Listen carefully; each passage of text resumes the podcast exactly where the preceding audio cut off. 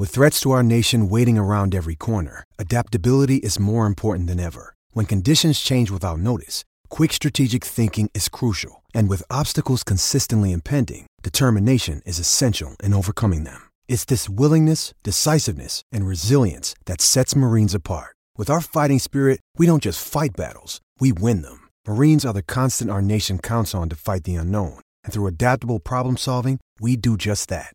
Learn more at marines.com.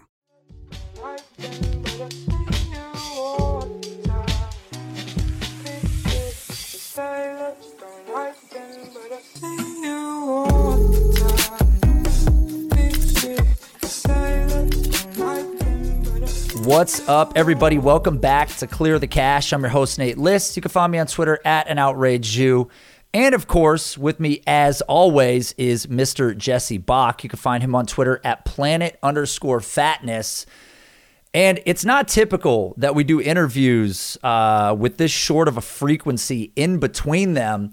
But this week, with the information released that many of you may not know yet because it was done on social media and not on this podcast, we announced that the dot .com, clearthecash.com, is live at this point, but not live in the sense that probably many of you were hoping. But that's why we wanted to bring on uh, one of the co-founders of this project, Ethan Motz. You can find him on Twitter at Ethan Motz tonight on this show so that we could get his thoughts on it. And I want you guys to really get to know who he is because this is, like Jesse, one of the most educated people in this field. And I think he's going to bring a lot to the table. So, Ethan, what's going on, man? Nate, I appreciate it, man. What's going on? Just happy to be here chatting with you guys and uh, getting the word out. And there's a lot of exciting stuff that we've been working on uh, in the background. It hasn't manifested yet where everybody can see it and experience it and utilize it. Uh, you know, but it's right around the corner. It's going to be fun. Uh, excited to be chatting with you guys. We mentioned your name last week, so this is certainly not the first time that listeners of this show have heard your name. Last week, Jesse laid it out, just kind of some of some of your accolades, some of what it is that interests you and what you do. And and Jesse texts me all the time, and he's like, "Dude, Ethan is is a monster. Ethan, this, you know." tells me a lot of stuff that you're working on and kind of what your deep dives are. And I know personally from the assistance that you've helped me with with these you know, uh, eBay articles that we're working on. Um, you're you're one of the most tireless workers that I've ever run into, and I want to say it's it's attributed to passion for the industry, right? Hundred percent, yeah. It's it's something that's uh, consumed me. Uh, you know, I, I, think about it all the time. I, I don't sleep much to begin with, so I, I like to apply that time doing something. Uh, as you know, you know, up late, uh, up early. You know, so uh, this is something that's really taken over for me, you know, especially the last like year or so. Um, and just getting back into it's been so much fun. It's something I never thought I'd be doing, uh, you know, a couple years ago, right? But a lot of us, you know, like most of us, getting back into this resurgence has been awesome, and um, you know, it's something that's really kind of gripped everything I've been doing, uh, and I'm obsessed. You know, there's no other word to, to really you know describe it but that. I think that's what I've told people when the few people that knew about this project, I was like they're like, do you think that you know? Do you think that Jesse and Ethan are, are are good fits for this project? I'm like, I'm like, these guys are Ferraris. I'm like, these are these two guys are like so interested and inundated and obsessed with it. Like for those that have listened to the show, they clearly know Jesse's obsessed, right? You go to Jesse's IG, you hear him talk on the podcast. He's he's entrenched. But that's really what we had hoped that people would would gather about you when this episode was over is that this website that we're working on is certainly passion driven and a lot of people know about Jesse but many people don't know about you. So like I mean day to day or just going back in time a little bit here so like what what is driving you in this market? What are your interests? What's kind of keeping you going yeah great question and uh, it's a funny side note you know now my phone for I don't know how long months anytime I go to send a message or make a call it instantly you know it suggests things when the banner's up at the top it's like you know, do this, go to this application. It's like send message to Jesse Bach. I'm like, ah, it knows, it knows me too well. uh, but no, I mean, the, the, real reason I started obviously getting back into it, like most people that, you know, have gotten back into the hobby recently, did it as a kid. I, I love sports growing up. Uh, you know, a lot of people don't know this about me. I'm Romanian, so when my parents came over from, uh, you know, Romania, they had nothing. Literally came with uh, the clothes on their back, and that was it. Um, you know, and, and communist Romania wasn't fun. Uh, so when they came over, we didn't have much, right? We were very poor.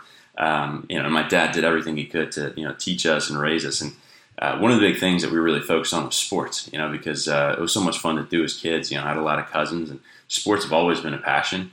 Uh, and my dad's an artist, as uh, some of you guys may have known.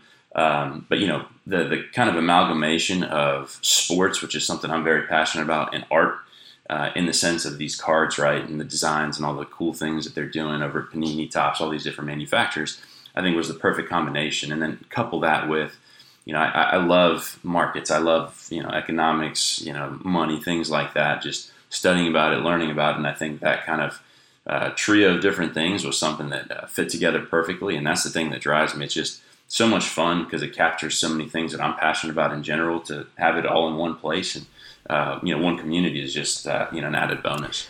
Uh, Ethan, you mentioned you mentioned the like how much that this hobby has kind of like overtaken you for the time being. Obviously, like website aside, this is more like just for people who are thinking about jumping in. Um, if you if you dive in head first, this is not a hobby anymore. This is an addiction. So, um, Ethan, I know you're in the addiction, just like I'm in the addiction. Um, it's it's honest honestly one of the best things that has ever happened to me. Um, and I it's just something that I take lit- literally hours out of my day outside of my like outside of work, outside of sleep, whatever. I I literally lose sleep over this type of stuff, and it's and like if people really like people close to me that know me know that I like sleep.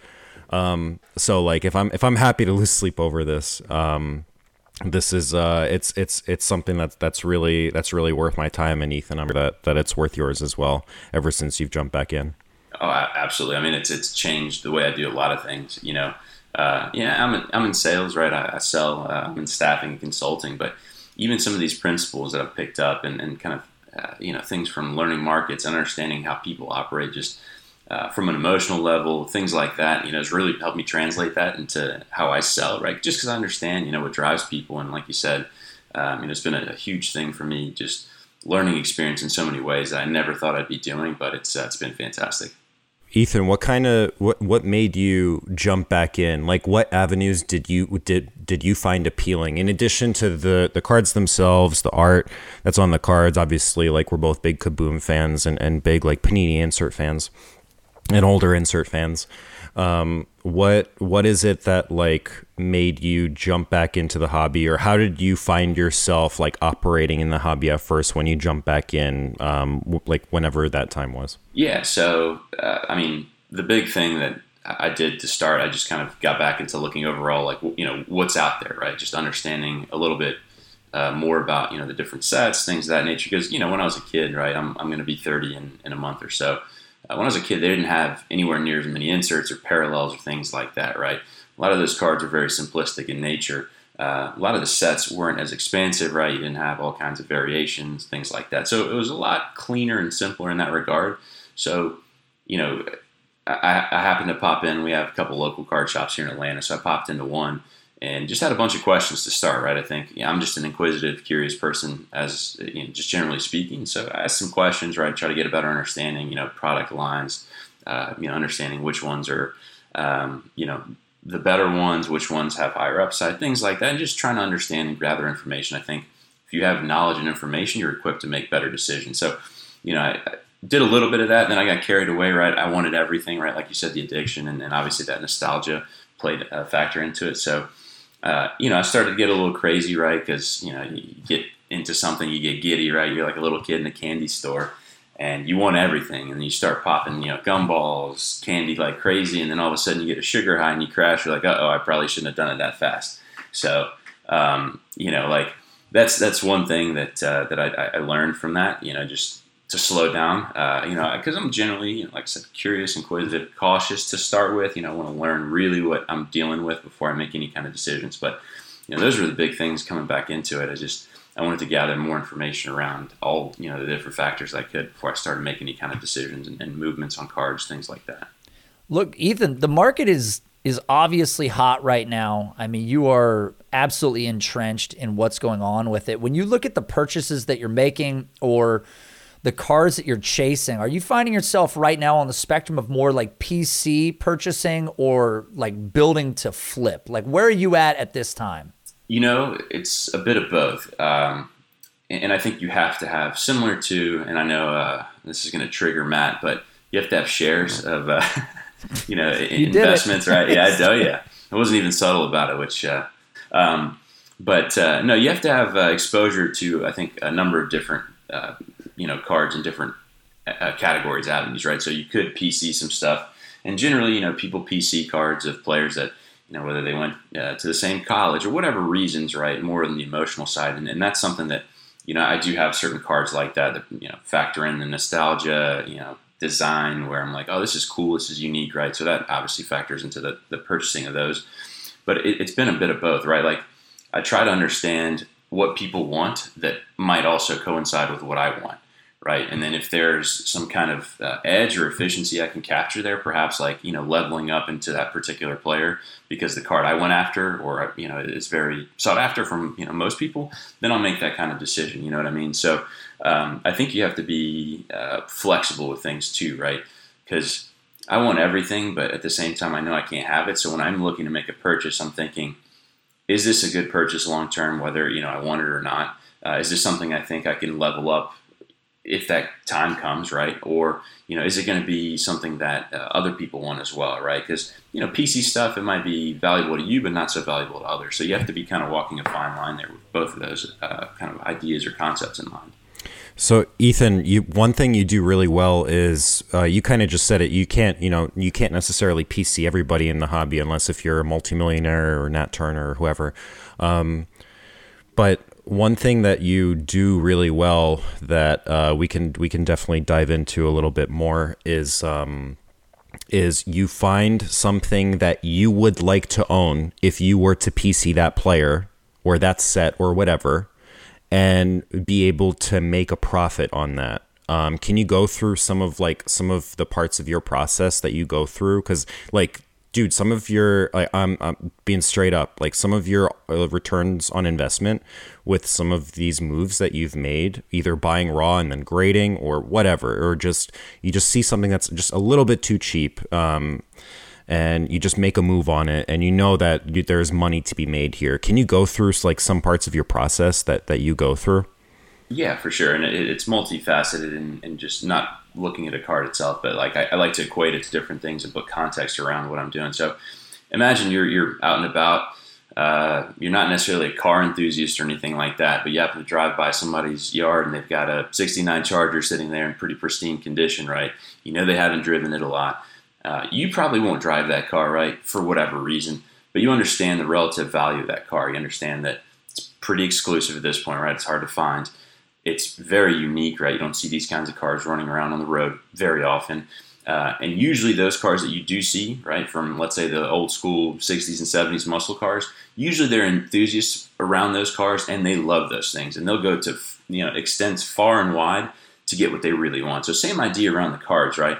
I like to look at something like you know you can factor in uniqueness, uh, relative exclusivity, uh, design. Right? Is this a cool card? Is it visually appealing? Because the aesthetics play into it a lot, right? Like, and that's something that definitely draws me to it. So I'm I'm assuming that that's probably the case with a lot of other people.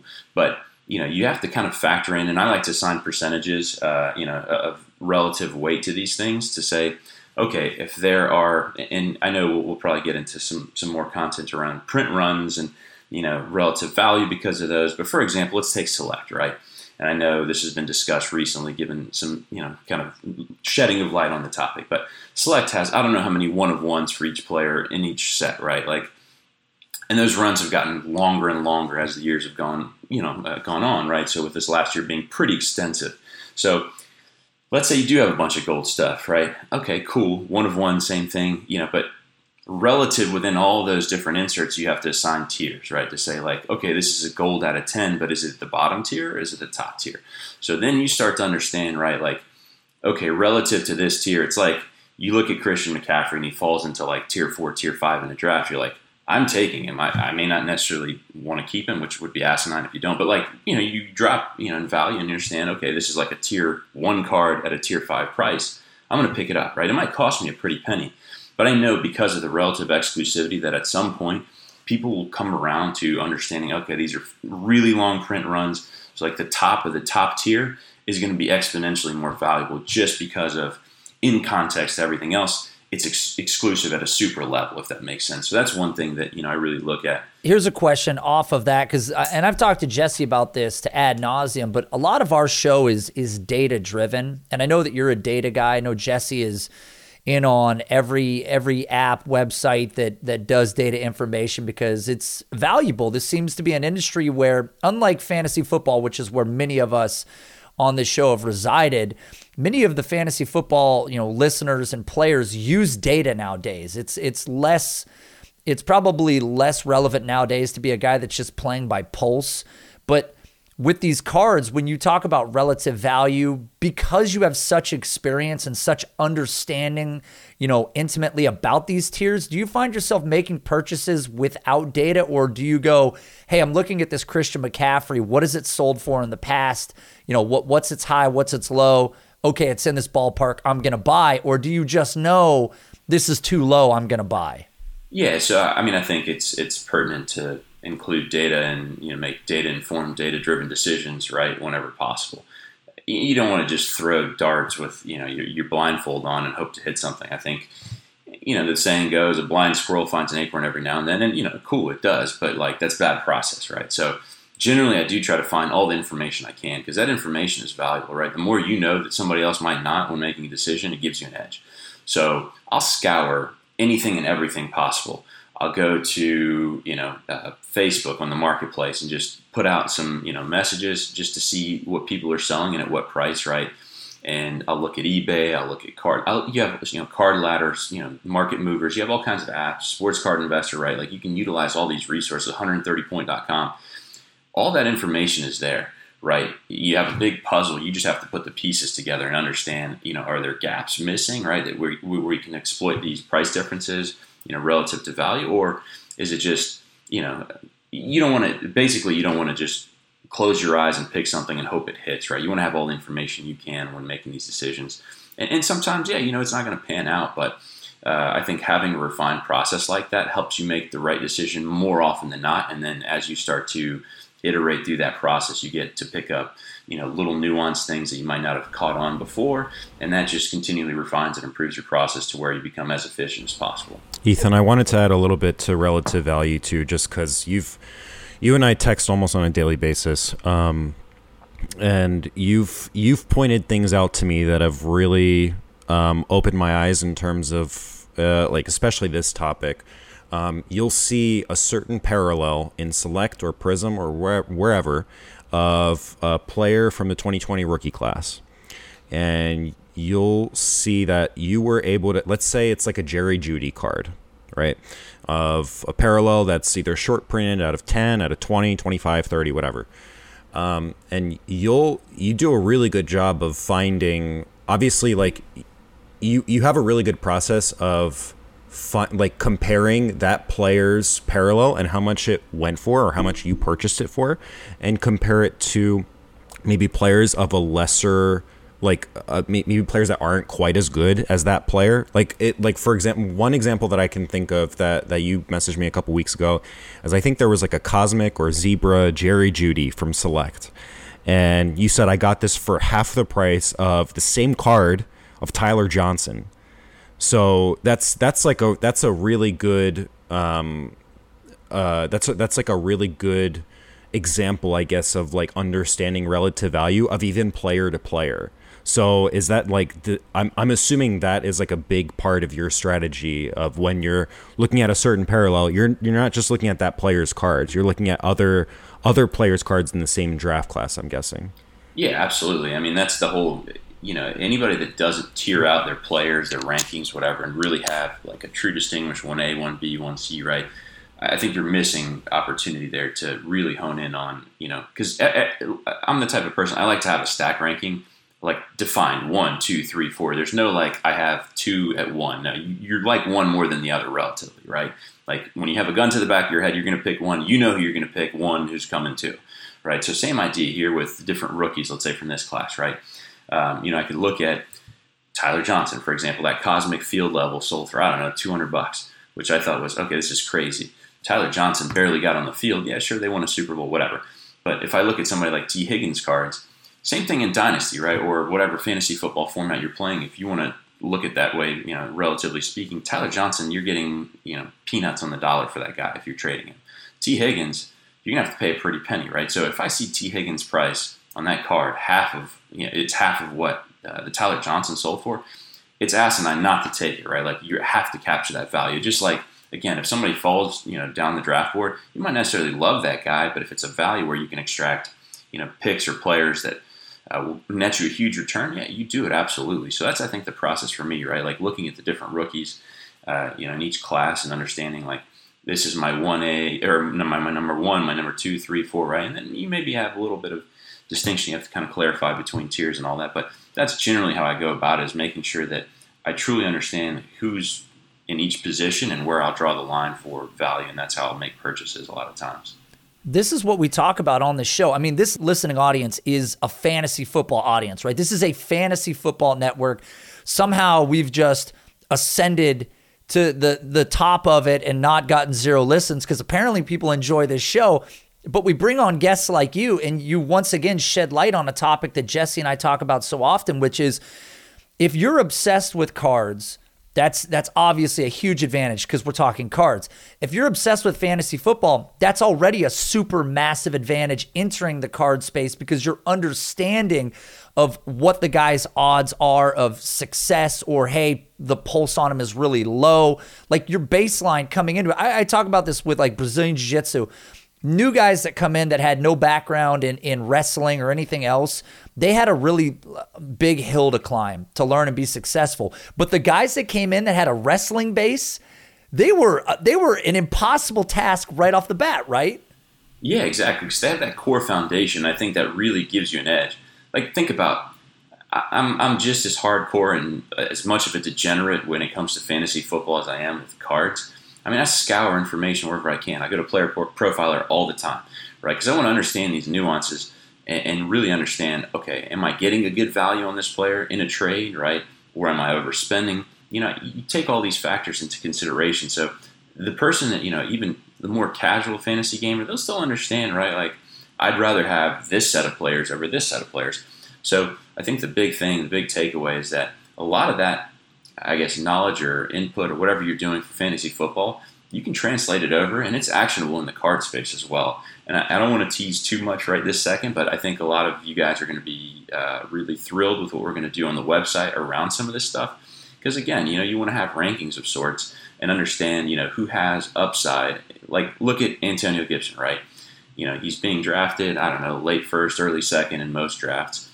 And he's got CMC upside. And so, you know, somebody like that, if you can understand and you can put context around the potential upside from a fantasy football case, you can likely do the same thing with their cards and understand, you know, who the sleepers are that nobody else is really paying attention to but could have massive impact, who the overhyped players are, right? You know, let's say uh, Mecole Hardman, right? He gets that hype year to year. Oh, finally, this is the year. This is the year. This is the year. Is it? I don't think so. You know, like maybe, but probably not. So understanding that if you have you know opportunity to sell when these guys are still hyped and they still have that insulated value, that's when I would be selling, right? So understanding these things from a fantasy perspective, I think is not hundred percent correlated one for one, you know, with with cards, but I think there's a huge, like positive, strong correlation, almost you know one for one, but not quite. But that's what's going to you know allow these people that understand fantasy to kind of easily translate and come into the card space with with a lot of foundation behind them. You know.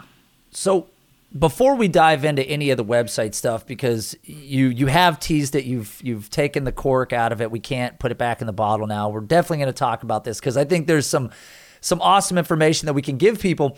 But we're, we're talking about a lot of positives, and you and I have talked off show in the past about some of some of growing in the card industry is negatives, is taking losses, is learning how to cut, you know, uh, out from something that you know is going sour or you're too invested in.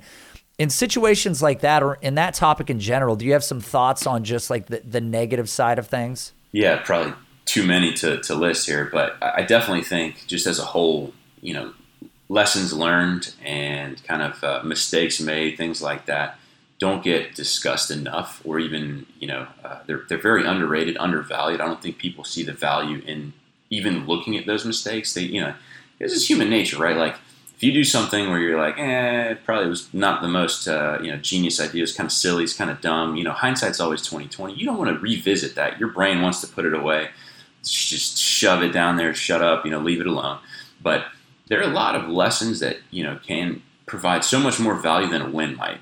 And I'll give you an example, right? I think one big thing is understanding when to sell low or sell at a loss, right? And, and the big thing around this is that I, and I'll put numbers, I'll put a scenario around it. Let's say you buy a card of, I don't know, uh, Jacob Eason, right? You get caught up in the hype. Ah, you know, and uh, even last year, right? Like, you know, uh, they didn't figure out what was going to happen around their quarterback situation in Indianapolis. People went bananas with Jacob Eason, right? And they spent a ton of money on these cards. Right? Let's say you bought in a little lower than what the market was going for, or you know, relatively, you know, kind of in line. All of a sudden, news comes in that you know Jacob Eason's not the guy. Right? You have all these factors to play in. All of a sudden, these card prices start dipping. So let's say you paid thousand dollars for whatever gold card out of ten Prism, and you know you could sell for 900 right now, right? Because there's still some kind of hope you know, maybe there's a UGA guy out there that really loves some, some Jacob Eason. I don't know. Uh, but you have an opportunity to sell and you're only losing $100. But you know what? You're like, eh, you know, I really think this card's going to pick back up. I'm going to hold for more, you know, hype later down the road. That might come, you know, a year down the road. And imagine what you could have done with that $900. You lost 100 But imagine the opportunity you have, uh, you know, to sell at 900 and repurpose that money, right? As opposed to just sitting on it and now you sit on it for a year. The time value money is just is killing you, right? You're just sitting on it. You have no way of pushing it towards something else. All of a sudden, a year goes by, and then okay, let's say you sell for eleven hundred dollars at that point. A year down the road, you've made hundred dollars over the course of a year. Whereas I'd argue that you can even take that nine hundred dollars and put it towards something and double, triple, quadruple your profit to offset that loss, right? So don't just sit there and hold unnecessarily, right? Like you have to understand, okay, this is a time I need to get out. I'll take my loss. I'll lose $100, but I don't want to keep losing more. I don't want to be 500, 600, 700. So now, when you boil it down to something that simple, and it's hard to contextualize and do that properly and objectively because, you know, we have our emotions tied into it, right? We're, you know, naturally we try to be optimistic. Like, you know this is going to go back up. I'm going to make tons of money. Maybe not, you know, like understand that. And that's okay. You know, just understanding when to cut your losses like that to lose 100 or 500, right? Or whatever that number is. So that's one big thing I think a lot of people really don't see the value in, and I think it's just paramount for success. I think um, selling for a loss is you're you're absolutely right. It's very under discussed. Um, if you had the if you bought a, a card with the intention of making money on it in a relatively short amount of time, like it, especially if it's something as speculative as like a backup quarterback or something, um, and it's not looking it's not looking in your favor, and that that player's prices are dropping faster than you can imagine.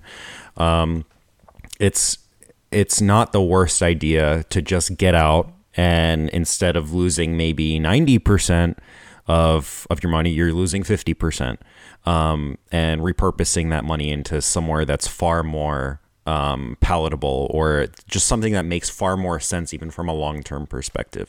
Like I've heard I've heard very big sharp collectors um, in this in this hobby who have you know speculated a little bit here or there or maybe at one point they were a fan of one player so they they went bananas and they spent five grand on um, a bunch of their cards a bunch of their higher end cards um, and they realize that at, at this point in time they're not worth 25% of what they paid for them um, all of a sudden they see something else that really uh, speaks to them and it would speak to them either financially makes a lot of sense financially. Let's say it's like a michael jordan card or something or who or whoever like a goat. It, it's either a goat a card of a goat who either they respect and want to have in their pc and don't have the desire to sell for for a long period of time, or just a card that they want to hold for a while, and because inevitably it will go up in value. Just the more and more bull markets that cards are going to have in the future, the more the more this card's going to go up in value.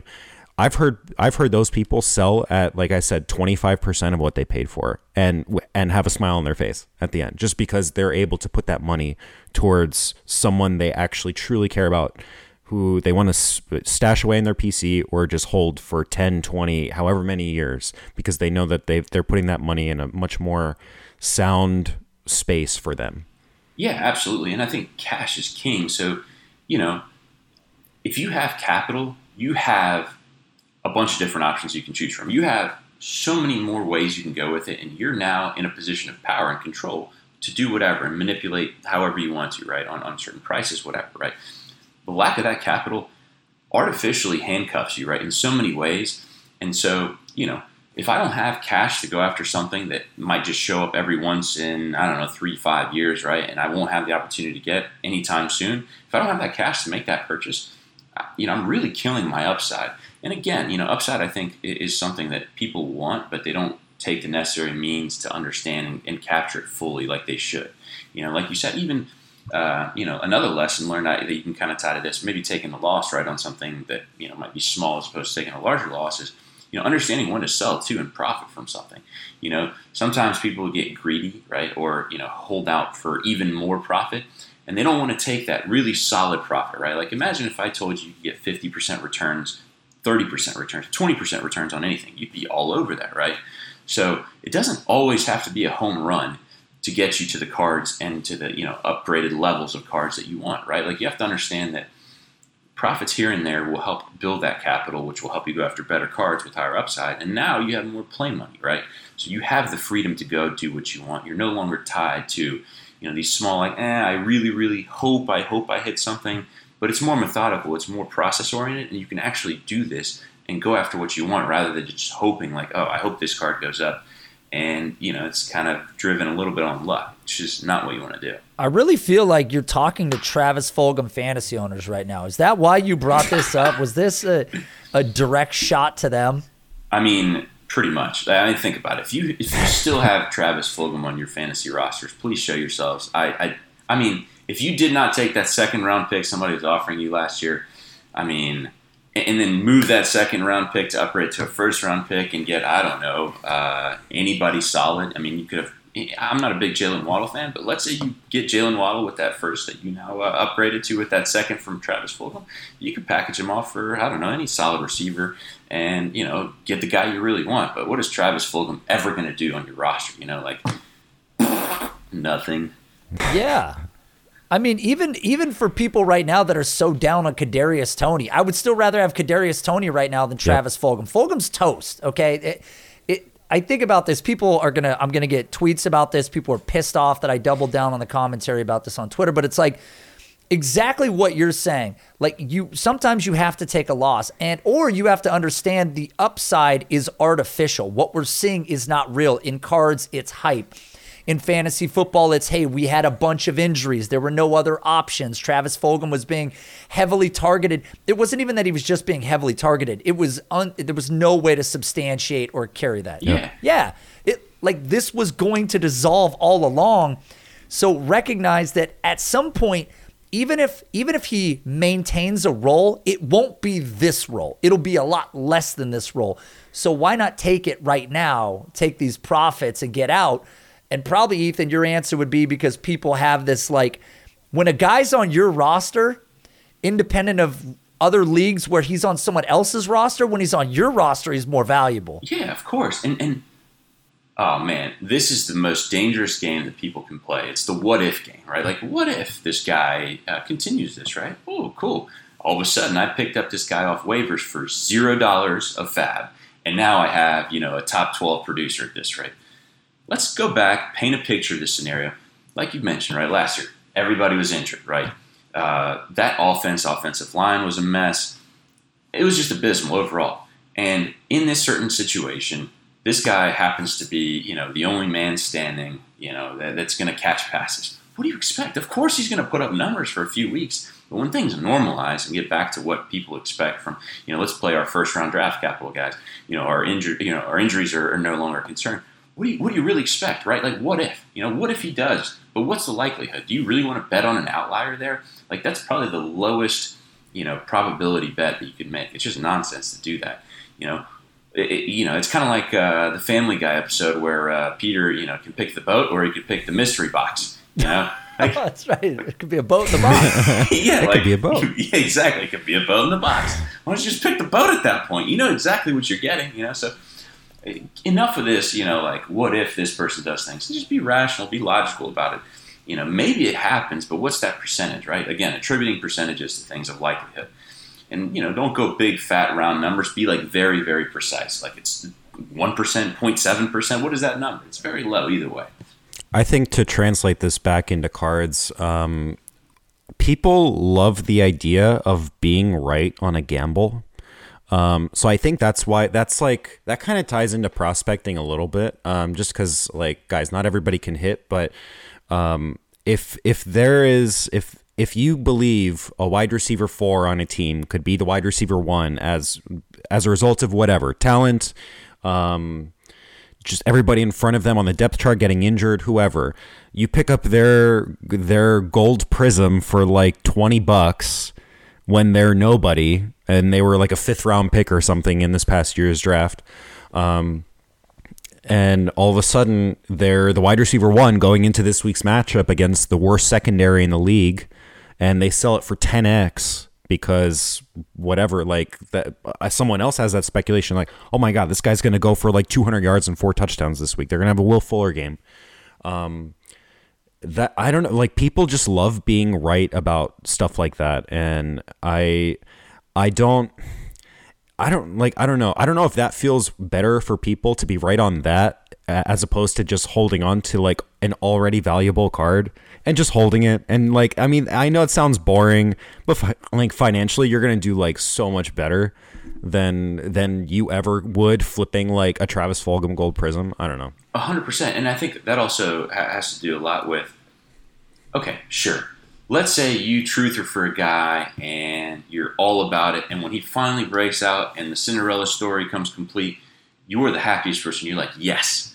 However, like as cool as that is, it's not anywhere near as cool as being right more often than not, making profits, and then really going after you know whatever cards or, or players you want, right? Like that's why a lot of times I have these guys that I, love, you know, coming out of college that I, I really want to hit. They never do for a number of reasons, right? Like draft capital. I wish teams would, you know, take more shots on guys in the you know fifth, sixth, seventh rounds because there are probably some gems out there that are working at you know whatever place they are right now, car salesman, whatever, just because they never got the shot that they should have gotten because of draft capital. Something as silly as that, right? And so a lot of times these franchises indicate what they want to do with their players, and it doesn't matter how good that seventh rounder might be. They're probably not going to get a lot of playing time. I'm not going to invest in that guy, right? Where I, you know, if you look at the top 24 receivers right now, let's say, you know, in, in fantasy football, there are what two of them that they finished in the top 24 that were drafted outside the third round. Uh, you got what Stefon Diggs in what the fifth round, right? And Thielen was undrafted. But like your odds are not very good, right? The percentages are not very good there. So why not make sometimes the more uh, what you want to call boring play, but it's the right play. You know, it's going to give you the returns that you need to level up. It's going to allow you that you know freedom to get ten of those Travis Fulgham gold cards later if you really, really want them. You know what I mean? So like that's what you have to put tiers around this again. I think that's the hardest thing to do a lot of times, and just stack rank them in an objective way. I want to talk a little bit about the website, Ethan, because I think that a lot of what we want to do at the website is going to create opportunities and tools for people with this exact topic in mind. Like, get out of this player or this card. Like, we want to do that kind of stuff. But before we talk about it, I want to make sure that we mention our show sponsor. We have to do that. We're obligated every episode. Matt Kelly will call me, email me. He'll blow up every form of communication that I have. So, guys, our show sponsor is, of course, Underdog Fantasy. Download the app today. Use the promo code Underworld. Get $25 bonus cash for new players who deposit. Listen, at the website, we have plans of tools, and I don't think that this is we're going to be able to explain in entirety what it is we plan to do. But Ethan, it in your most briefest of, terms, if it's possible, what do you foresee the website to be and offer to people in the future? Oh boy, I'm going to try to compartmentalize as best as I can. Think of the most dynamic uh, putting together of actionable content, information, forums, things of that nature, where let's say you want to look after a PC guy. You can filter whatever criteria to find information about their cards. You know, fantasy stats could be, you know, uh, aligned with that so you can understand production around that. And it's going to give you uh, essentially a, an equation, a formula with all kinds of different factors in there to give you relative upside, uh, risk, things of that nature, where you can get a better understanding around that player. You know, is this something that's a good bet? Is it a bad bet? And you'll have all the tools and information to sort through whoever you want, however you want, for whatever information you're looking for to help you make decisions around those particular players. It could be around sets, and we'll have uh, forums for. Uh, there are a lot of bright minds out there, and I think you know that's something that yeah, is one thing I love about the hobby: the connections you can establish with these people, right, and, and have that kind of avenue for buying and selling uh, in a trusted environment. Another big thing that we're really looking forward to is uh, everybody has uh, when it comes to fantasy, you have rankings of sorts, right? And you know, redraft rankings, dynasty rankings, and you know, it, it, helps you kind of break things down because there's a lot of information to process, a lot of things to, to kind of look at when you're making decisions. So we'll have tools around that as well to help folks understand, you know, is this something that I would invest in long term, short term, and really understanding, you know, how to leverage certain, you know, players' cards, uh, you know, understanding, you know, how to take a business minded approach to some things if that's something you're looking for. Uh, we have so many things that we're going to look uh, to do with more evergreen content, right? Let's say, you know, I'm joining the hobby back from 20 years ago, right? So I'll have something that, you know, that I can go to to start with to kind of whet my appetite and then just evolve from there. And it'll give you all kinds of avenues. We're going to have all kinds of things, even for, you know, the junior collectors out there. You know, uh, let's say kids, right? You know, all the arguments around, you know, kids can't get back into the hobby today because things are so expensive or whatever arguments you might have we're going to have an avenue for you know kids to come in as well and join this awesome hobby uh, in a very cost-effective manner. It's just going to be so many things that we're doing around uh, tying together the fantasy community, you know, young collectors, collectors of old, and providing actionable content that it's really going to you know keep you going and, and really drive you to that kind of obsession stage that Jesse was talking about, and it's going to be awesome. Jesse, I I know that uh, you've uh, you've obviously been heavily involved with all the ideas that we've come up with thus far on the website, and kind of to Ethan's points, what he's talking about now very much align with a big listening audience for us, which is fantasy gamers, taking what it is they already understand, the tools that they're used to seeing, now sort of turning some of those tools into card related functions where they can use them different ways. Because I bring up the Travis Fulgham example a little while ago, and it's like there's only one Travis Fulgham in a dynasty league, and you know that he's probably going to be an eventual turd. So you sell him. But in the card world, it would be the equivalent of there being like 50 different Travis Fulghams in your league, right? Because you've got golds, you've got these different parallels, you've got numbered cards, you have whatever. So, understanding kind of earlier what Ethan had mentioned, tiers and different values, we want to help people also understand the value in different tiers and different styles of cards and what makes them more valuable over other stuff. But in terms of kind of what we're mentioning about the website, was there something that maybe Ethan didn't hit that you were thinking about that we were talking about earlier in design? Um, I think in terms of the rankings, it's going to be uh, the so essentially we're going to organize and build an algorithm that would essentially determine how collectible that player is. Like it's not just it's it's in addition to the valuation system, it'll like cardboard is you'll have parallels with fantasy, but you can't you can't necessarily uh, compare it in a one to one version with fantasy football. Just it, because if we did if we did that out of all modern players, then um, Christian McCaffrey would have the most expensive cards in football, and that's that's not the case. Just because you've you've had players, you still have goats that are playing currently in this league that are fifth, sixth, seventh round picks in redraft leagues. So, um, uh, but we're definitely gonna have we're gonna you know build an algorithm that will that'll have several different factors some of which that Ethan mentioned that will kind of help determine how collectible from from a short intermediate long-term perspective a certain player can be which I think can be really powerful. Um, because we'll have you know I'll have people hit me up about this you know random wide receiver X um, who maybe maybe in fantasy they're they're fairly relevant but but in cardboard, um, that you know, there you could still have some of their more expensive cards for fifteen or twenty bucks a pop raw. Um, so that that might that might say a little. I mean, of course, there's probably some room to grow, but there might be a reason why they're not quite as relevant in the cardboard space. Um, but I think that's I, I'm like I'm probably that's one of the features that I'm most excited for to see myself, um, just like perfecting this algorithm, just to see like if there's actual plays that can be made from this, which I'm I'm more than confident there will be, um, just because there there are players that have been relevant in this league for a while, but for some reason their cards just haven't moved, um, and like I'm like I'm I'm just kind of spitballing here, but um, for a while, Larry Fitzgerald was kind of known as like, you know, like you kind of knew what to expect from him, but his cards were relatively affordable for a long period of time. And now we're talking about like a potentially top five wide receiver of all time um, in terms of like his longevity and how, like, you know, how long how long he's been consistent for in the NFL, especially on one team. Which that's like if you're on one team, that's that's that does really well for your for your card value. Um, so that's just kind of like one example. If we get some some player down the road that'll have kind of like that sort of project trajectory where, you know, they're staying on the same team, they're year in year out, like you're expecting a thousand plus receiving yards from them and double digit touchdowns. Um, there's like I'm sure that algorithm is going to help with those types of players. And even if even if there are players out there who aren't the cheapest right now, if you compare them to some of their to some of their colleagues and some of some of even all time greats, they still might be undervalued according to this algorithm.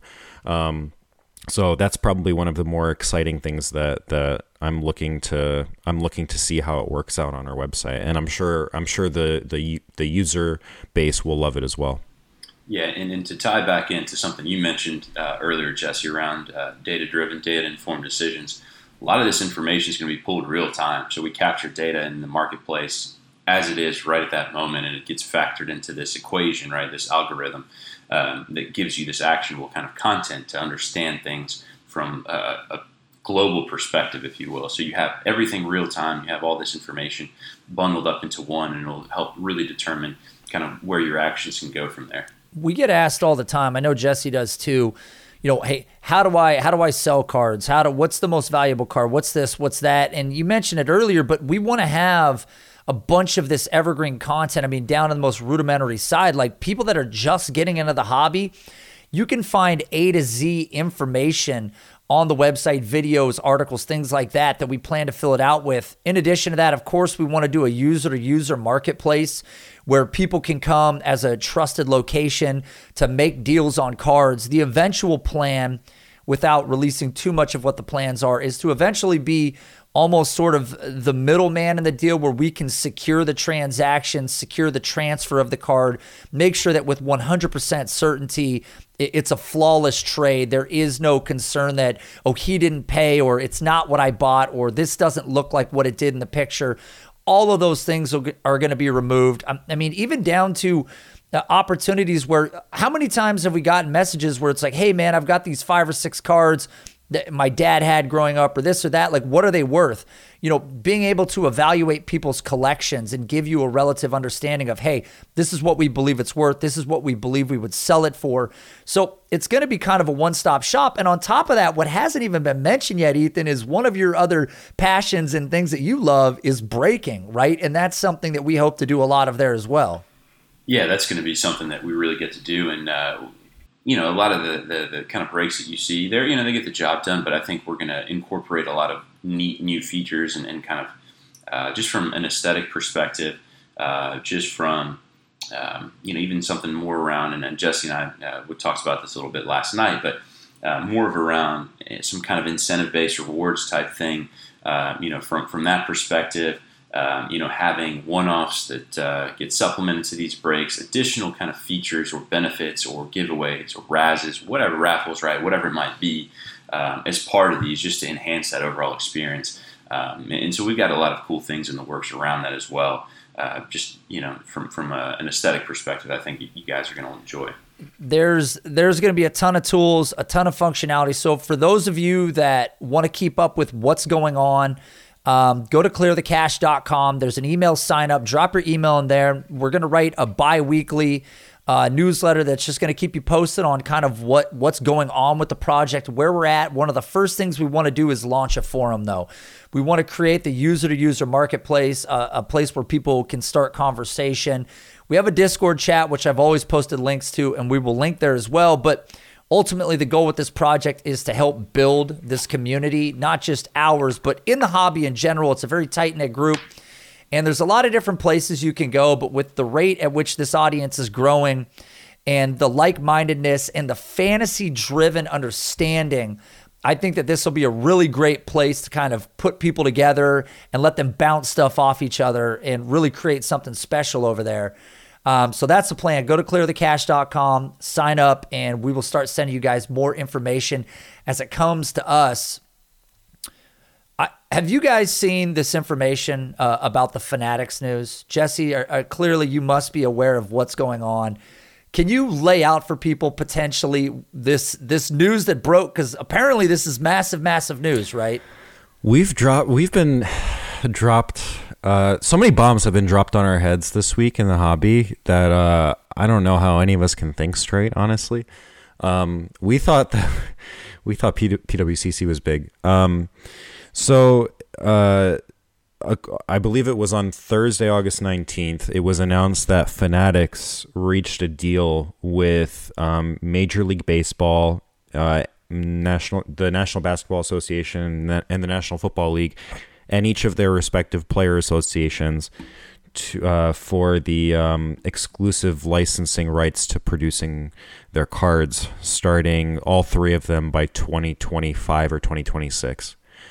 Um, so this doesn't bode super well in the meantime for Topps or Panini, um, obviously, because you know they're obviously they're they're they're kings of the manufacturing world in the card market.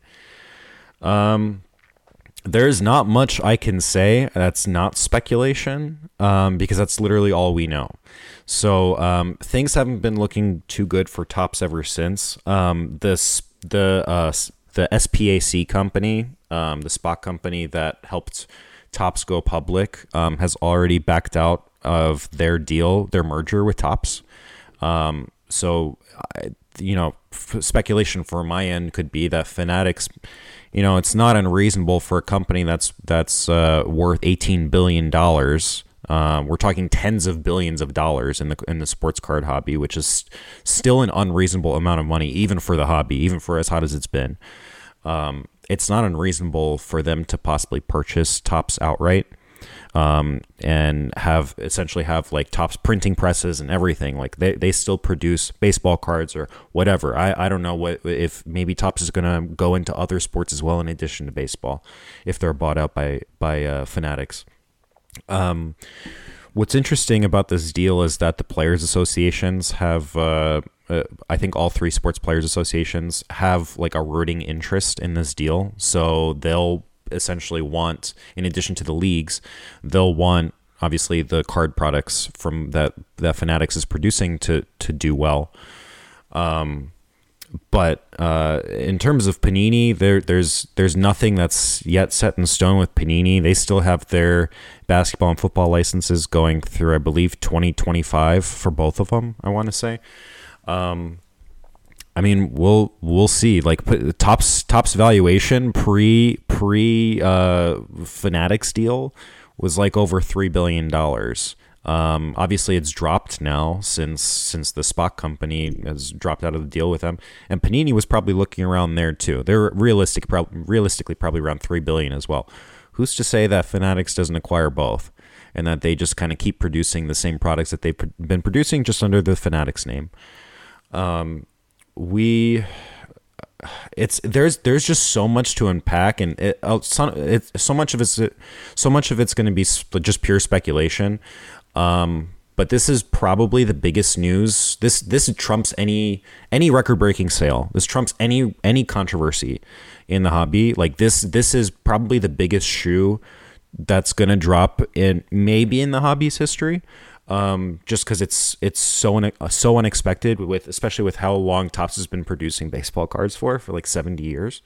Um, so uh, it's it's very clearly a big deal. Um, if if cards aren't mainstream now, in five five years from now, they're going to be mainstream as fuck. Like we already see how much Fanatics uh, advertises now in the middle of an, a 30 second NBA break. We're gonna see sports cards on those commercials now. Like, believe it, it's gonna happen. I mean, we're we're a little bit away, we're ways away from it. We're probably five years away from it.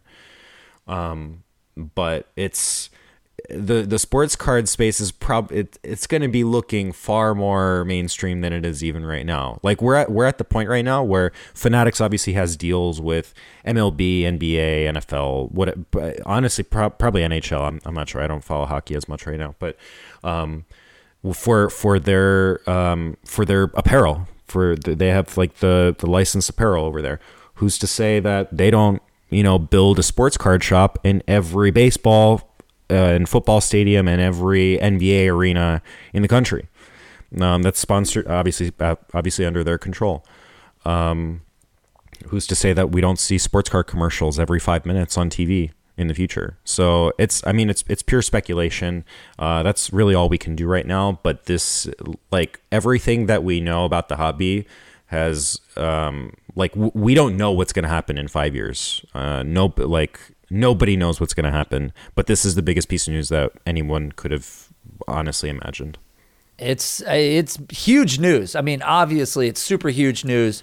First off, I, I would like to point out the fact that Jesse, an hour into the show, you're the first person to drop an F bomb. So kudos to you for successfully shoehorning that in. We got that off the list. So that's good.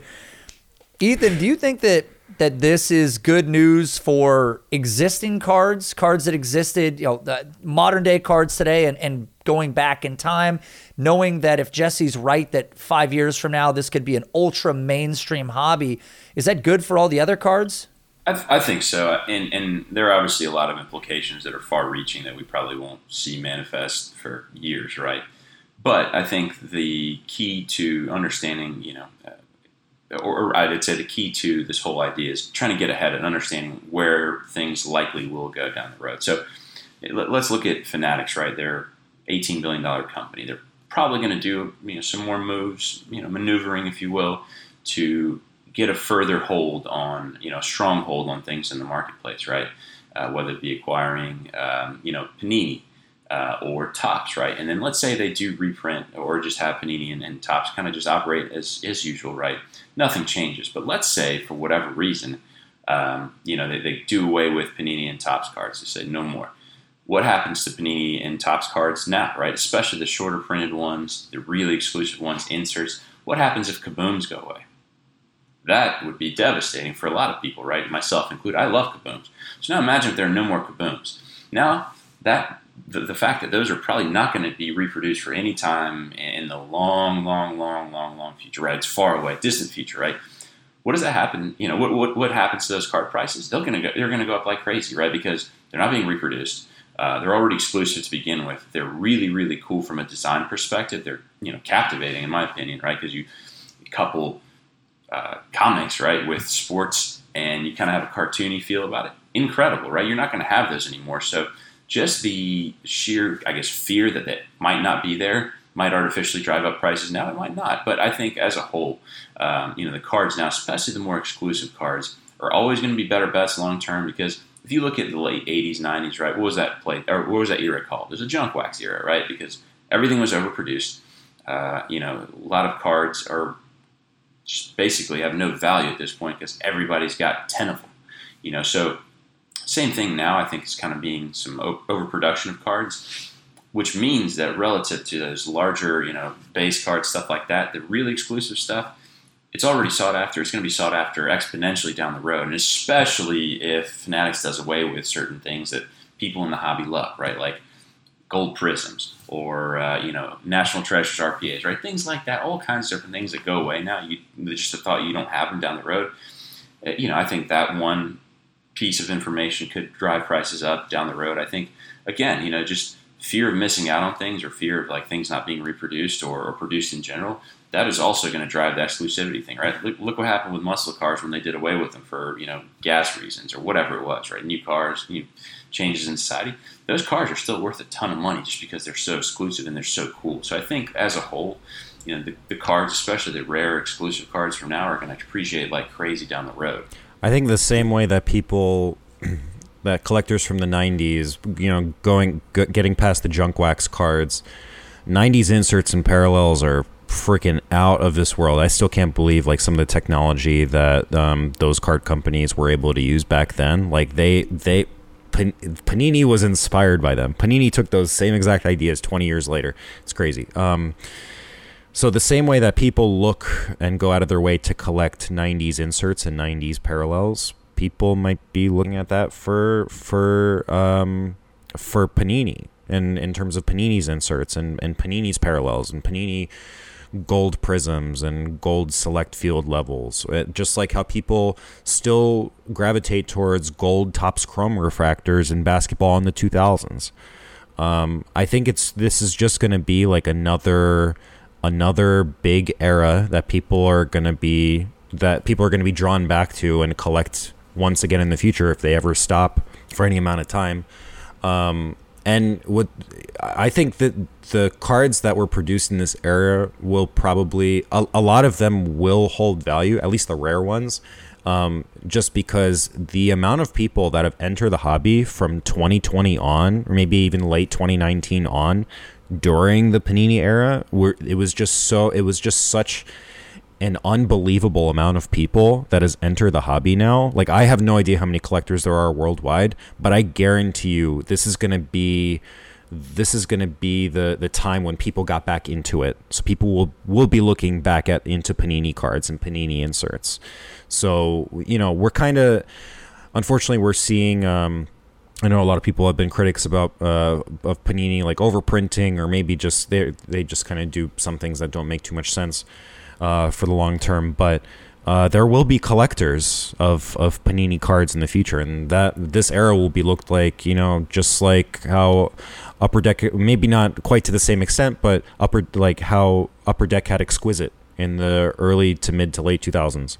Um, and how again Topps chrome gold and 90s inserts like this is just going to be another golden era of cards yeah, I couldn't agree more. I mean, those '90s inserts are unbelievable. So, and things are cyclical, right? Just in society and you know economics, whatever it might be. So, same idea, right?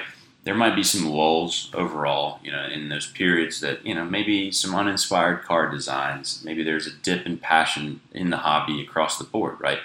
But as things start to come back and you really start to get into these golden ages, that's really when you want to pick up certain things that will hold not just you know like financial value, but like those inserts from the 90s and Upper Deck, Exquisite, these things are awesome, right? Like everybody wants them, and they're they're you know familiar with the products. They understand like the gravity of those products within the space. Same thing here with Panini's golden products or Topps golden products, right? People have that familiarity. Like you said, a lot of people enter the hobby 2019, 2020, 2021. So going to be familiar with these players, these inserts, these parallels, right? And that hype, I think, will carry that value long term and just insulate it.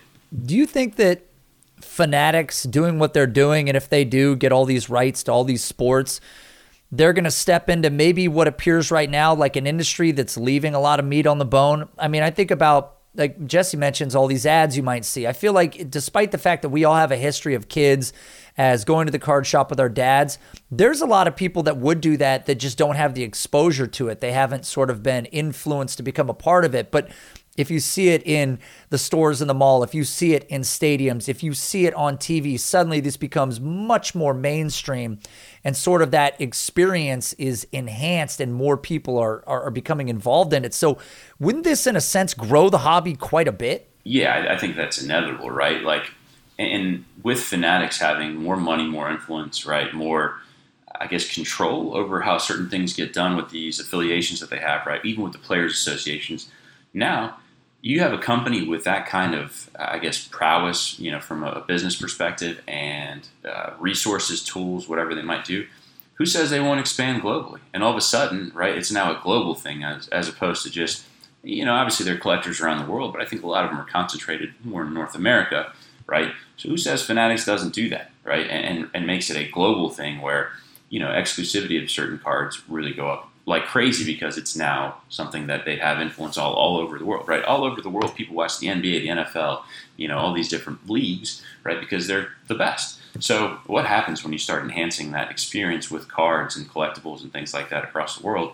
It's just going to be fireworks in the sky when it comes to that point. Yeah, and we're we're definitely avoiding. We've done a good job, Jesse. We've done a really good job of avoiding stepping on one of the fear porn landmines. Okay, we've avoided it.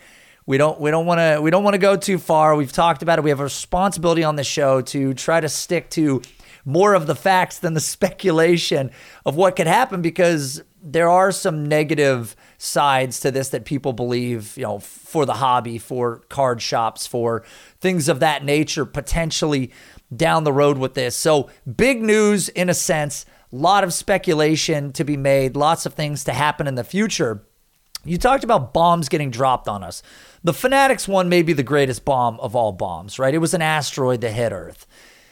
But here's another thing that was fairly significant as well. PWCC was recently banned from eBay, removed completely from the platform in an incredibly quick, sweeping move by eBay because of what was referred to in documentation as shill bidding on the side of PWCC. What are your thoughts about that, Jesse? Um, God, eBay has to read the paper more if they just discovered shill bidding from anyone. It doesn't have to be PWCC, Probstein, or whoever. It doesn't matter.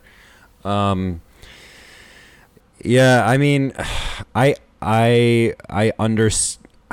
I don't really understand the move, um, just because I don't know the evidence. I don't have the evidence that eBay has. I my my first assumption, as soon as I saw this headline, as soon as I got the email, I got the email before I saw anything on social media, um, before I saw anybody talking about it. I I was thinking, okay, eBay knows something that we don't know. There has to be something big from PWCC executives or PWCC employees of very incredibly blatant wrongdoing um, that that provoked this change. I'm not saying that they were responsible for any of the shill bidding themselves because I don't have that evidence. I don't know, um, and I'm not saying that they are.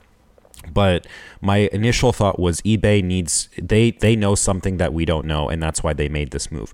But then again, PWCC is going to be launching their own auction platform on their website. So they already have the premier auction. I, we've mentioned this on previous shows where um, each card has an estimated uh, valuation of at least $25,000. Um, it's like a relatively small auction. They only have like a couple dozen cards whenever the auctions pop up. So they're gonna, they were already planning on um, auctioning like even low to mid tier cards on their website in the foreseeable future. Um, I don't know if um, maybe this was just kind of eBay kicking them out the door a little a little early, and maybe they had some other you know plan or like trick up their sleeve or whatever of maybe that there's going to be some some auction house or you know they're, they're going to get that revenue back somehow some way or maybe even make more than what PWCC was bringing them, just because we don't know the exact figure that PWCC was on track to bring them this year, but we just know it was a shit ton of money. It was hundreds of millions of dollars. So, um, I think I think uh, there's there's it's not unreasonable to say that eBay already had some backup plan and that maybe it's in the works right now. Um, but I mean, it's you know, again, everything is speculation unless we see a televised court battle, which I would I would pay money. I, would pay pay per view money to see that. Honestly, um, just so boring. that would be maybe, but maybe not. Maybe so maybe boring. we'll we'll see we'll see Brent, uh, the the owner of PWCC, and uh, the CEO of eBay just get into a slapping match. I don't know, but um, anything's possible. But I would. Um, I'm curious to see if this turns into a big legal battle. Um, uh, to be honest, Nate, you and I were talking about this pre-show. I'm not sure if it's gonna come down that way, just because PWCC was already gonna get off that platform in a couple months anyway. Um, I mean, maybe the worst worst they could do is maybe sue them for I don't even know, like defamation and yeah, and maybe maybe the money that they lost of of um, from the ongoing auctions that were like going on as as this news broke, um, which they they probably did lose a ton of money from that, um, and obviously frustrated sellers of, of those cards.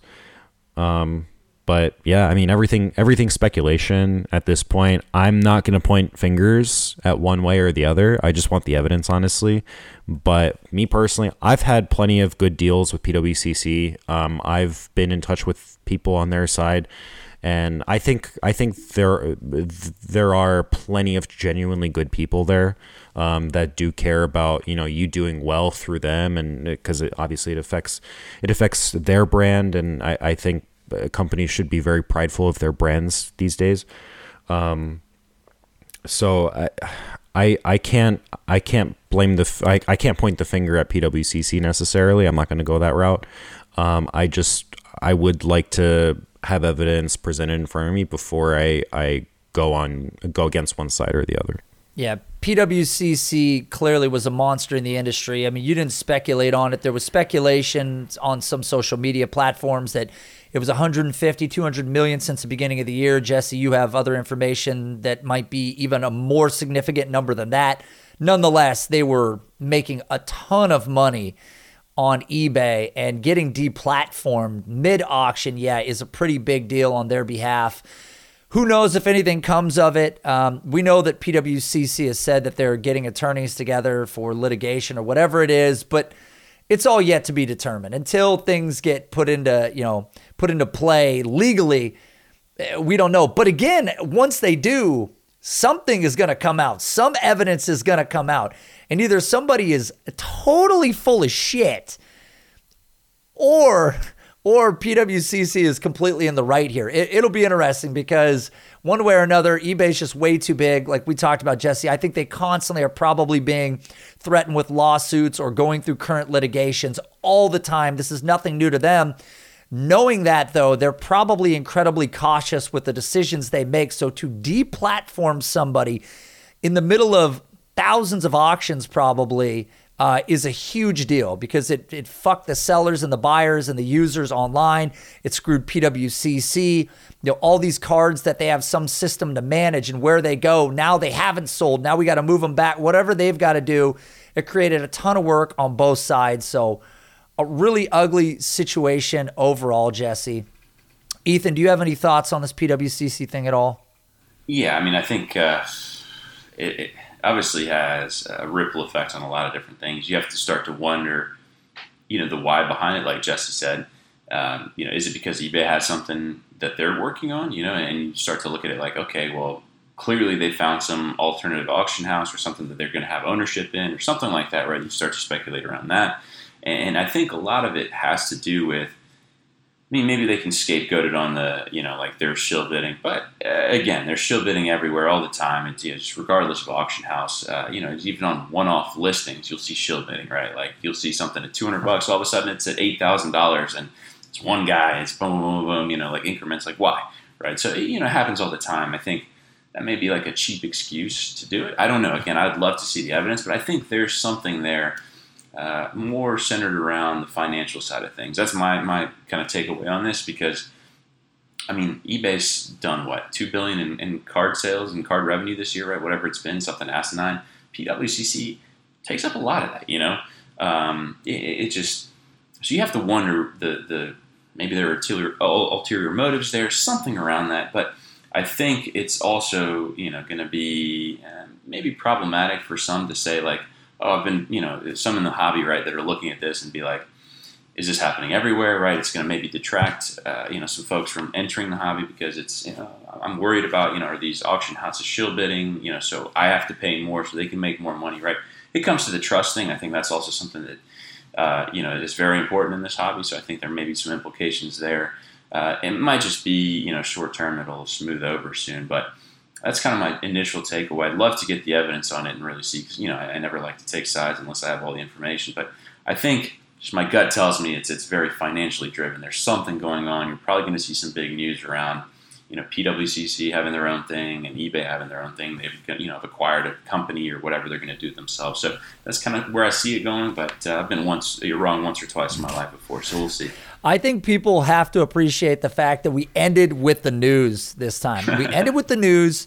we didn't. Uh, we didn't do too many, you know, defamatory things and say things that weren't right. So we're not going to get chewed out for that.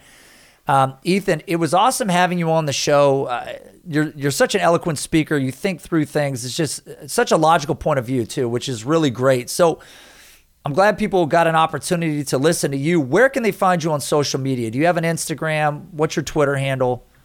Yeah, Twitter handle is at Ethan Motz, E T H A N M O T Z. And then on Instagram, I have my card page up as El Duderino Collects. It's uh, homage to uh, my guy, the dude, El Duderino. You know, I'm not into brevity, so that's why I chose that one. That's hilarious. I think I remember you you and I were going back and forth on what you should make it, and then I think that's great that you settled on that. That's hysterical. Um, well, man, I know I know Jesse had wanted to get you on here, and I, I wanted the listeners to finally get to hear like this group of people that plan on launching this website. You know, obviously we have big goals, and we're going to roll this out in phases. Phase one is going to be start this community, give people a place to meet up. From there, we'll start rolling out other options. Um, Jesse, anything you want to add? No, um, dude, Ethan, you knocked it out of the park. Um, I think you you described the the foundations of the website very well. Um, and there's gonna be there's gonna be more to come. I'm sure there are plenty of plenty of aspects of this website that you know maybe we're teasing at this point, and we don't really want, you know, uh, there, there's gonna be a, a lot more coming uh, with that website. And dude, just kind of going through your um, some of your investment strategies and and and strategies to make money and nuances of making money. I think people are gonna find really valuable in this episode. Appreciate that, guys. It's been awesome. You know, thanks for having me on again, and I'm really excited about the site and everything going on. It's uh, keeps me up at night uh, in the best way possible. I actually enjoy not being able to sleep now, you know, because I'm plugging away on things that are they're going to be fun for everybody to enjoy. So it's been great. Awesome, man. Well, we will we will take all of your fantasy skills, everybody, all of your study, all that time that you spend away from your wife and kid because you're just obsessed with with cards or fantasy sports. We're going to take all of that and we're going to just put it into one place and let you guys find a way to to make money and, and PC players for less expensive than you would have spent otherwise. All right, guys, we will be back next week on Clear the Cash. We'll see you then.